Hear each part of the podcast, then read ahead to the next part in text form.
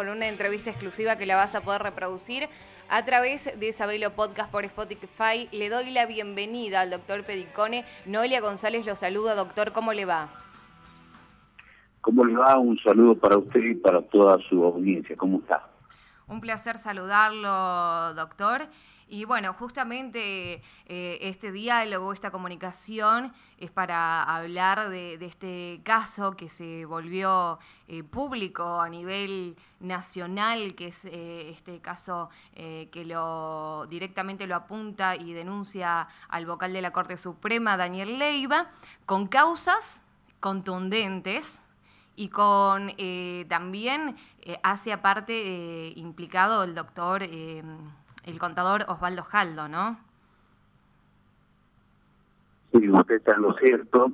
Eh, realmente todo Tucumán está azorado, sorprendido. No salimos del estupor de eh, la falta de división de poderes. Lo que ha hecho la legislatura es realmente eh, desconocido es notificarnos a todos los humanos que cualquier juez puede apretar, armar causas como lo hace el doctor Edmundo Jiménez, eh, con el, caso, por ejemplo, eh, Roxana Tevez, donde Roxana Tevez eh, es privada de la libertad y hasta que ella no traspasó su plazo fijo y su patrimonio a quien le decía el mundo Jiménez, eh, no la dejaron en libertad.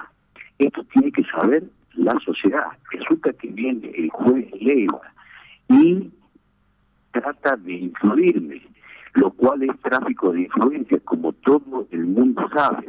Y resulta que la legislatura lo salva a él y ahora pretenden destituirme a mí que le aclaro que yo siempre supe a que me arriesgaba y quiero decirle que lo volvería a hacer.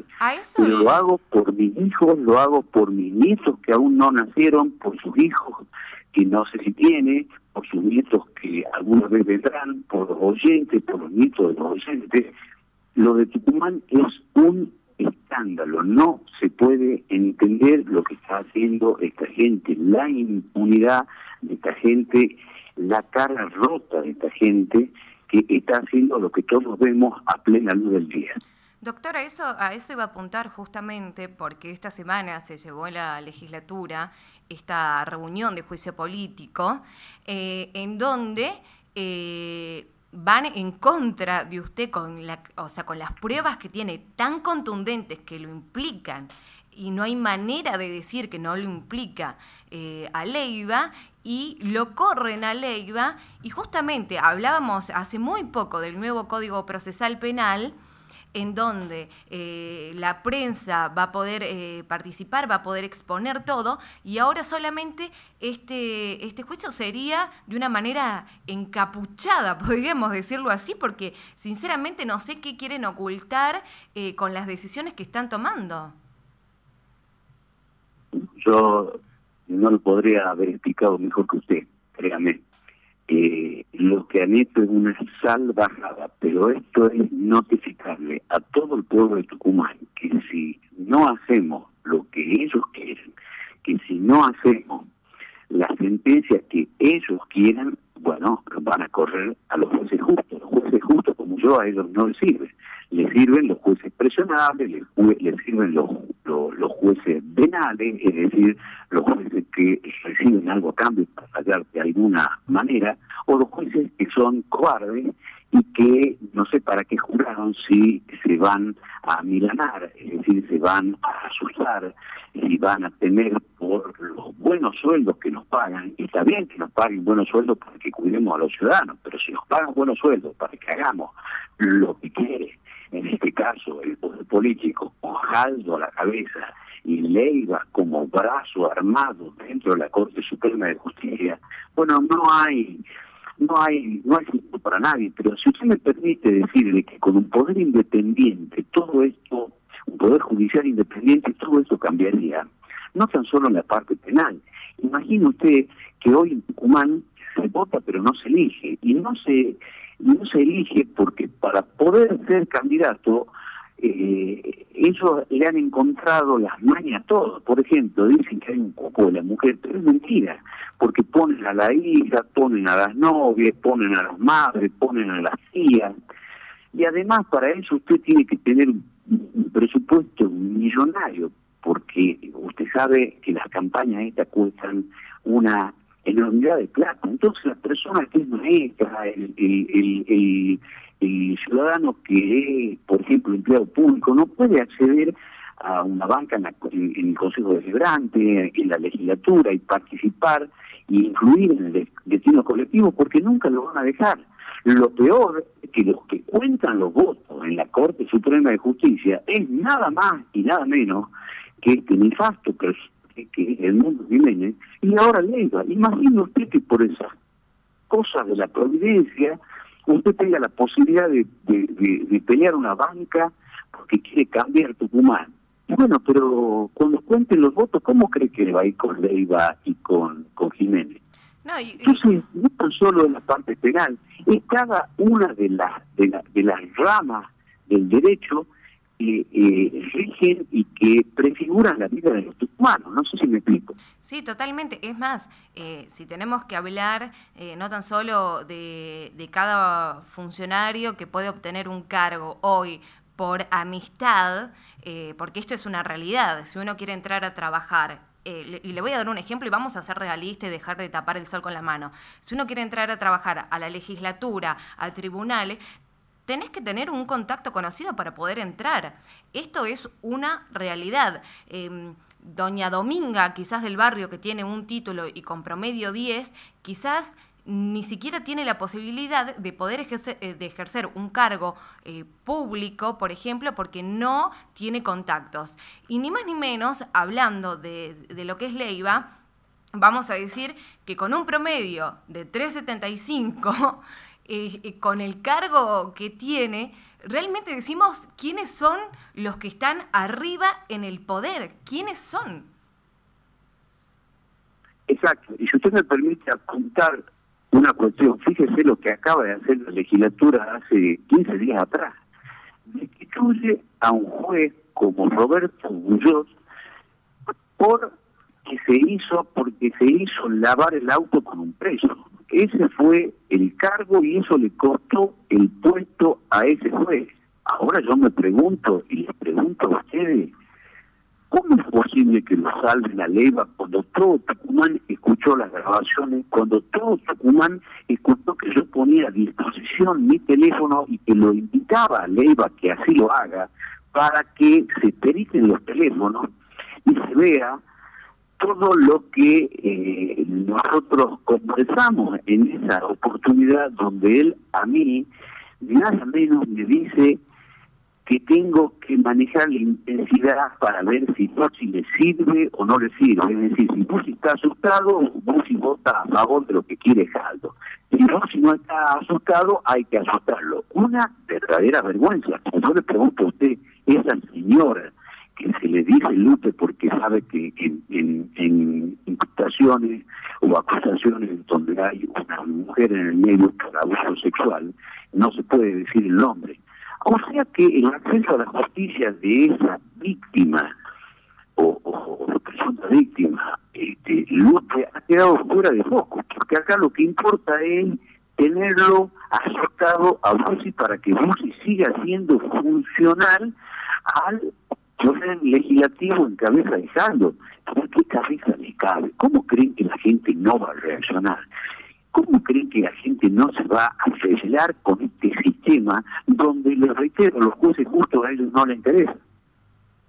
Totalmente, ¿no? Totalmente. Lo que ahora eh, es la impunidad con la que se maneja eh, este caso y, muchísimos otros que no han salido a la luz, porque sabemos que no es el primer caso de apriete a un, a un juez o a un fiscal. La verdad que el apriete que hay por parte de lo que serían autoridades para que eh, se falle a favor de, eh, esta no es la primera vez que pasa. Quizás la primera vez que llega algo así a nivel nacional, no tan solo provincial. Ni aún así arremitieron eh, con, con, la repercusión que tuvo a nivel nacional y exponerse eh, así, por ejemplo, el contador Osvaldo Jaldo, exponerse eh, a manchar su nombre ya públicamente con pruebas, esto quiere decir que acá ni siquiera importa nada porque saben que el poder lo tienen, lo tienen concedido y tienen eh, total libertad para hacer lo que quieran, ni más ni menos al estilo Venezuela, parece que los ha, los han hecho, los han cortado con la misma manera en este caso puntual. Es así, es así como usted dice, pero la gente debe reaccionar. Y le digo que el propio imperio de Roma cayó y han caído todas las bandas mafiosas en algún momento. Y yo creo que la gente, con esta muestra tan palpable de salvajismo que hacen, la gente va a salir. No tenga duda que la gente va a salir. Y volviendo al tema, porque me dejó pensando usted de los exámenes de nuestros hijos para entrar, por ejemplo, al judicial o al Ministerio Público. Es una vergüenza porque, si usted se fija, hay exámenes que se filtran y se filtran a quienes, a los elegidos, a los que tienen que ver con la influencia, como dice usted. Entonces usted tiene una vecinita, como me contó un vecino que tiene promedio 10, y bueno, si él sale bien clasificado, este, como él no puede acceder a la, a, eh, él no puede acceder, digamos, eh, a la luz de dónde fue clasificado y por quién fue clasificado y controlar la respuesta, entonces si el chico está para 10 le ponen un 4 y usted vaya a quejarse a la Goya, porque es así, lo mismo que hacen con un juez de cámara, como soy yo, imagínese lo que hacen con esos pibes que recién empiezan. ¿Saben qué es peor?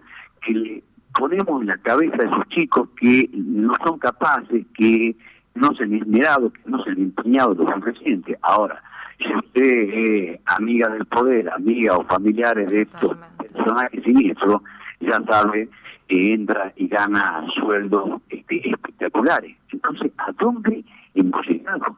¿Dónde estamos? De modo que yo les pido a la gente que por favor reaccione. Y no que reaccione por mí, porque yo este, yo sabía dónde me metía y sabía muy bien. Hay un escrito que yo pongo con con la muerte pisándome los talones, que no es una frase mía, sino que es una frase de un juez italiano que este, es asesinado por la mafia. Y él dice esa frase, y yo estoy convencido de que eh, no tan solo me van a correr, sino que mañana aparece un motochorro y, con el cuento de sacarme el celular me pegan dos tiros. Esto, esto, es Tucumán. En Tucumán, señora periodista, la vida de una persona vale dos bolsas de, Paco. ¿Me escucha lo que le digo? Dos bolsas de Paco. Usted da dos bolsas de Paco a alguien y esa persona va y mata con la foto que usted le puso en el celular. Esto es Tucumán. Una barbarie. Totalmente, totalmente de acuerdo. Es más, hay casos eh, potenciales a nivel nacional que ha pasado eso. Eh, los limpian de las causas y quedan las causas ahí impunes, archivadas años tras años, eh, o empiezan a borrar a quienes estaban a cargo de, las distintas investigaciones. Un caso público que ha revolucionado nuestro país, fue el caso de, de Nisman, que sin embargo eh, quedó como está en el olvido. Y muchas veces nos preguntamos qué está pasando en realidad, no tan solo en nuestra provincia, sino en nuestro país. ¿Quiénes son los que eh, nos están gobernando? Porque eh, a raíz de esto todo es a favor eh, de ellos, los juicios políticos, lo que pasó ni más ni menos en el Senado con Cristina Kirchner. O sea, yo siento, como periodista, yo tengo quizás algunos pensamientos o no, pero en, cuanto a fundamentos de investigación, es lo que hago y hablo. Eh, y la verdad que yo no sé a dónde estamos parados y a dónde eh, se quiere llegar. Hoy tenemos los jóvenes, que muchos se queman las pestañas estudiando, pensando y soñando un futuro mejor. Esos jóvenes que realmente estudian son las mayorías los que se van a estudiar, eh, se van a recibir a otro país, se van a trabajar a otro país porque saben que acá si no se meten quizás en el poder o no tienen algún cuño conocido, no van a poder crecer como ellos les gustaría crecer. Por eso tenemos la mayoría de los investigadores, la mayoría de bioquímicos, eh, de médicos, muchos afuera del país porque saben que, eh, cuál es el manejo acá. Entonces también es preocupante que nuestro futuro, que es la juventud, eh, más del 80% está pensando irse del país justamente por eso y ni hablar de lo que hace la situación económica. Bien, si usted me permite volver al tema de la magia en Tucumán, volvamos a Tucumán.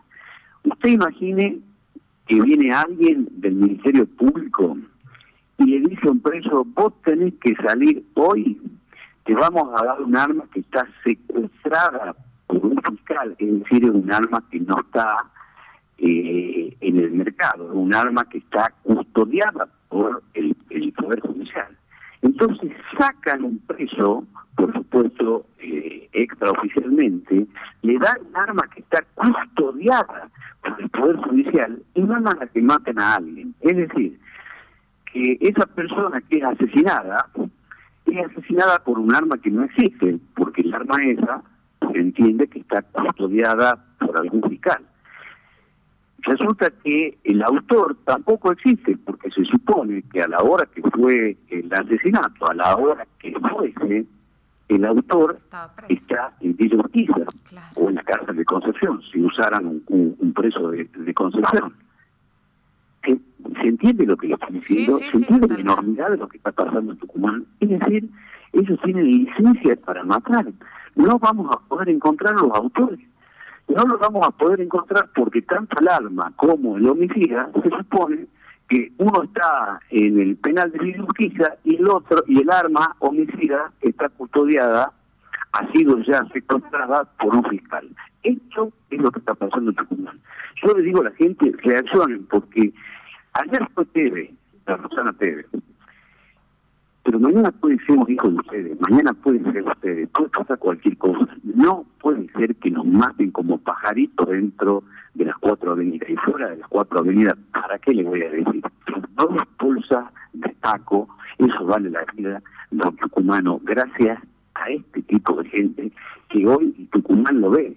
Porque yo ya sé que a mí me van a, me van a correr, yo ya lo sé a eso. Pero le quiero decir a ella periodista que la gente va a saber muy bien la legislatura cuando nosotros nos vayamos a defender de estas infames acusaciones.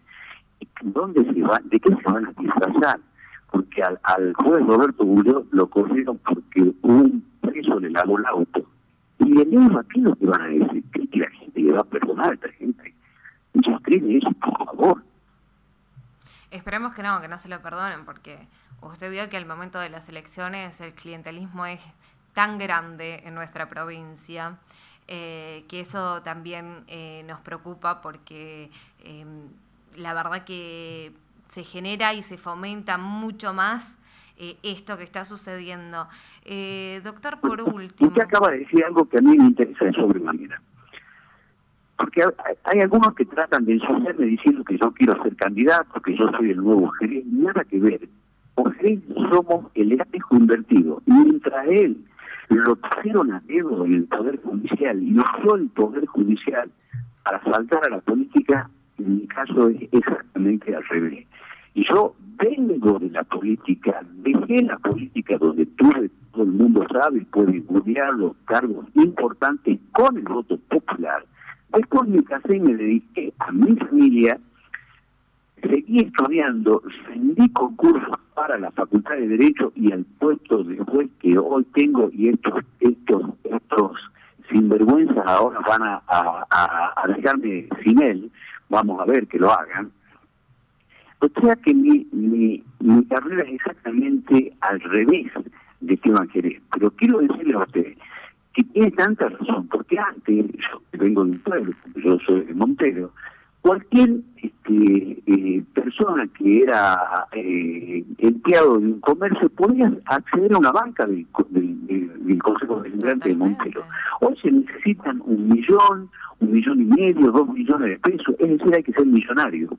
Y esto es porque los sueldos y los negocios de la política es una vergüenza. Y le vuelvo a decir, se vota pero no se elige.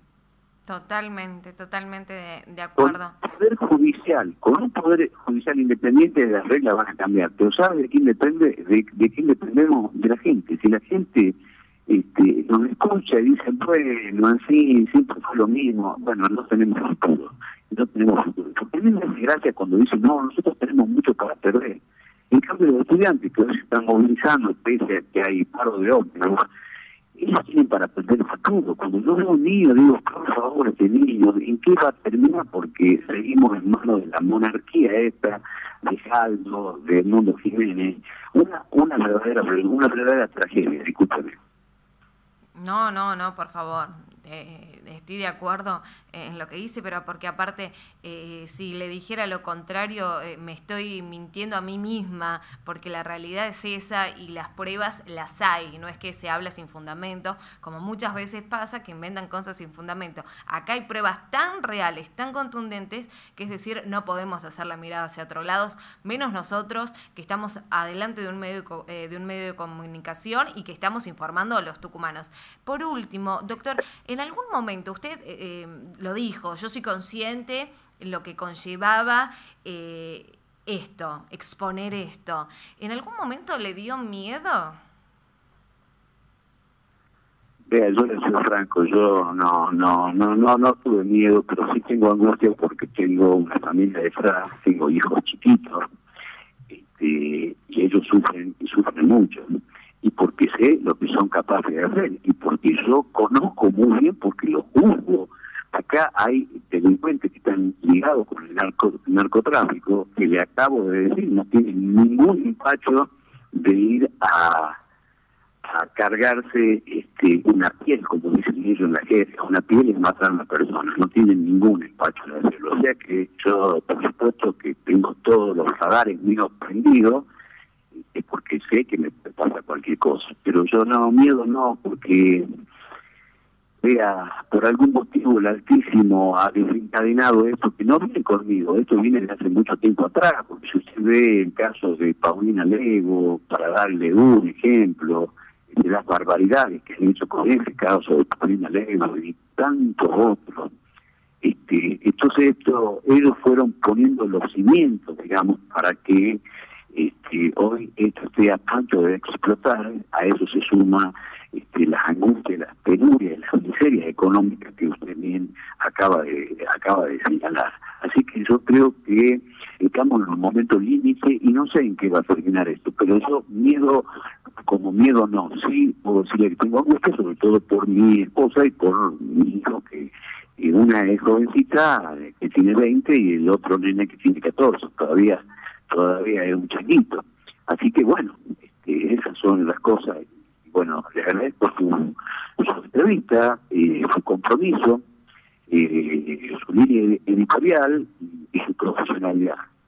No, por favor, eh, nosotros estamos, yo siempre digo, eh, y siempre lo hago referencia a lo mismo, quienes trabajan en los medios de comunicación se supone que tienen que estar para informar la verdad y, y, sobre todo que hay periodismo que también hay un clientelismo político, entonces muchas veces no se exponen las cosas en realidad como, como son con la verdad, con la verdad que, y siempre digo que no se puede tapar el sol con la mano, entonces me parece muy importante eh, traerlo a, nuestra audiencia siempre, contar sobre todo después de, de, lo que sucedió en la legislatura esta semana.